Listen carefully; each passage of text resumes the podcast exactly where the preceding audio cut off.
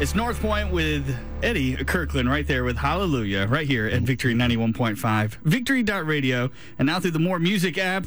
It's Keith with our general manager Ray Haynes in studio, a special edition of Ray Haynes' teachings Sure. on Hanukkah today. It's the first one we've ever done on Hanukkah. I get requested every year, and I always say, well, it's hard to get that to slide in and fit in and work out. But this year, I guess it was a little more on my mind because we were standing at uh, the shepherd's fields in Bethlehem, and it was just such a, a poignant moment. And I just wanted to make sure that because this year we have something that happened, you know, 2,000 years ago, which is Hanukkah falls the same time as Christmas, and which happened in 4 BC, which was when uh, the. Um, when the angel Gabriel first came to Mary and Jesus was conceived, which means he was then born in 3 BC, and then go forward a year mm-hmm. from there, plus three months, you get to December. That Hanukkah in 2 BC, there's a lot of dates there, I know, was when the wise men came, and they also happened to come on Hanukkah, and it happened to be December 25th. So we, we have an unusual connection with uh, the date that we all look at Christmas. It definitely wasn't his birth, but it was when he was conceived, and it was when the wise men came. So it, it didn't happen on 3 BC because he was born in, in, in September, but nonetheless, Christmas is without a doubt one of the most important times of the year. Just the fact that, you know, they, they kind of miss what it's about. And there's some terrible traditions that go with it back in ancient history. You know, to me, all of that is irrelevant. It is the day of Christ, and it is the mm. day the world even thinks about Christ. It's in the Word. They try to change it to happy holidays, and we get mad at them. Go, okay, okay, okay. Mm-hmm. And it's Christmas. So it is a day of all days that we should celebrate. And even more so because for those of us who understand the importance of bringing life to this nation, to rescue these little babies, we, of all things, should celebrate when Jesus was conceived. We kind of leave that out, and, and it's, it's time to regather that and recapture that, whether it's in the pro life movement and or just us as Christians, just to understand the Christmas season has some very significance beyond just his birth, or for those of us who, who understand how the time where the calendar works. So we're wrapping this up, and we've been talking about the gospel and the stars. Talked about this a couple years ago. But we'll repost this and all the teaching, and this is the fourth part of that particular teaching. And the gospel and the stars is just that. When God made the universe, those six days, day four was all the stars and the sun and the moon. And he actually named all of those stars, all those constellations. Even though you may know them by a Greek name, you may know a story attached to that constellation that has a Greek history to it those actually started long before the Greeks were ever came into being. They started on day four. And so these are Hebrew stories, stories that Adam and Eve could look at each night to regain their focus. And, and David would look at, and all of those from Abraham on down. So we're in the last part of the story. It starts with the virgin, starts with the altar, goes to that uh, scorpius creature and uh, the conquering of him, and then it steps into again an interesting creation. It's the sea goat, all right? You know, know it as Capricorn. The goat was a sacrificial animal for the Jews. Jesus was, of course, the literal sacrifice for sins. The sea is always, all the way into Revelation, a picture of humanity. So Jesus was the Son of Man. He was from humanity. So he's the sea goat, but he's also uh, the Son of God, right? So on Yom Kippur, the Day of Atonement, the goat played a double role. One goat would be the sacrifice. The second goat was de- designated as a scapegoat who would vicariously carry the sins of the people into the wilderness. Jesus was both of those. Surely he took up our infirmities and carried our sorrows, yet we considered him stricken by God, smitten by him, and afflicted. But he was pierced for our transgressions, he was crushed for our iniquities. The punishment that brought us peace was upon him, and by his wounds we are healed.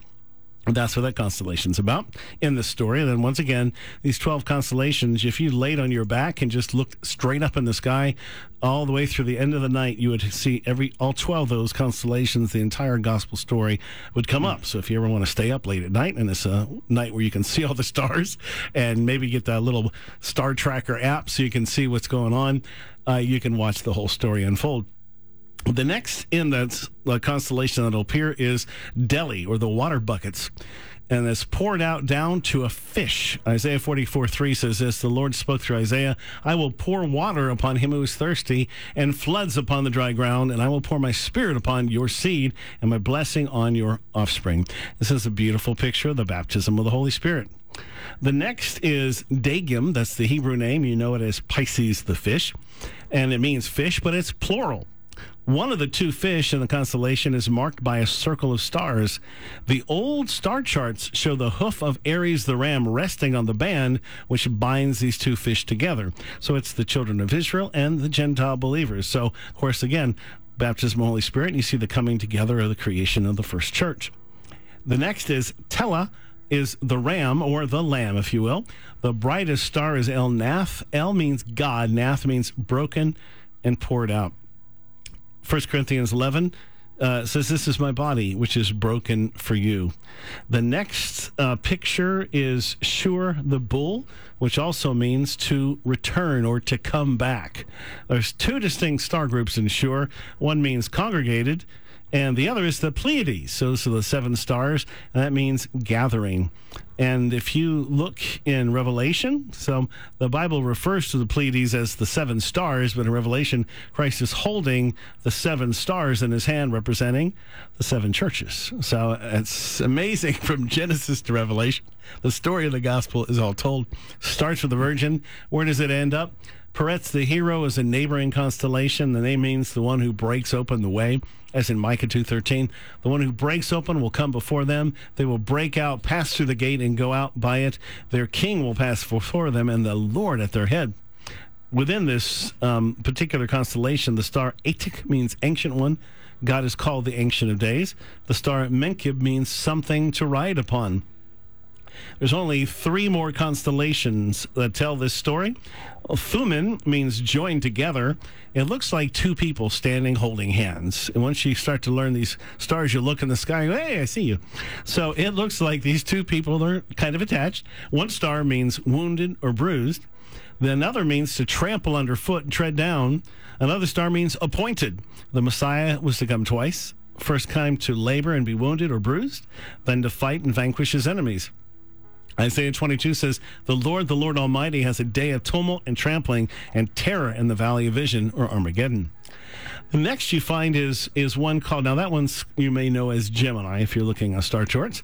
Ash is the next one. It's the constellation known as Cancer. Ash is Hebrew for butterfly. In Egypt, this is known as a scarabaeus beetle. In India, it's a crab. In Samaria, they call it a crayfish, but it's actually a butterfly. In each case, the creature rises to new life out of its old shell. Job 19 says, For I know that my Redeemer lives, and he shall stand at last on the earth.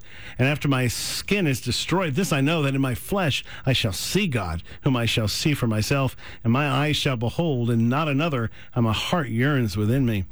So, You've gone this journey, and so now you're into this place of resurrection. What comes after the resurrection? Well, the, the last of all of these is one you know is Leo. The Hebrew name for the constellation, though, is Ariel, the lion. El is God, Ariel.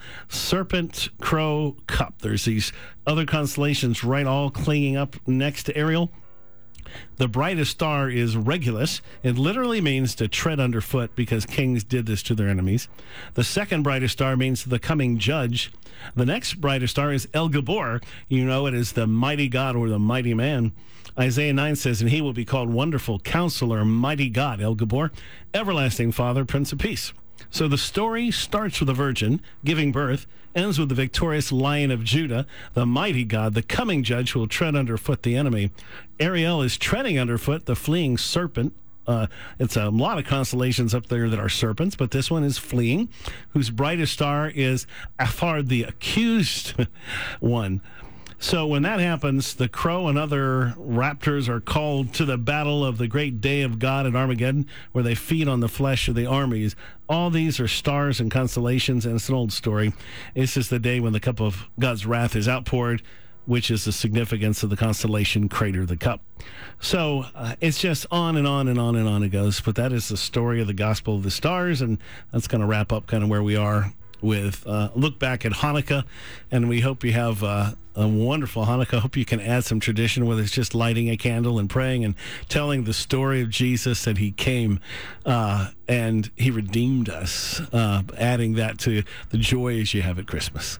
And if you missed any of today's uh, messages from or segments from our general manager Ray Haynes, you can always go to victory.radio, go to blog.victory.radio, or now available on the More Music app. It's always a pleasure having him in and just the preparation that he puts into it, but just something different for us to listen to this Christmas season as we celebrate Hanukkah, as we celebrate Christmas, as we celebrate the birth of our Christ. More music to come right here at Victory 91.5.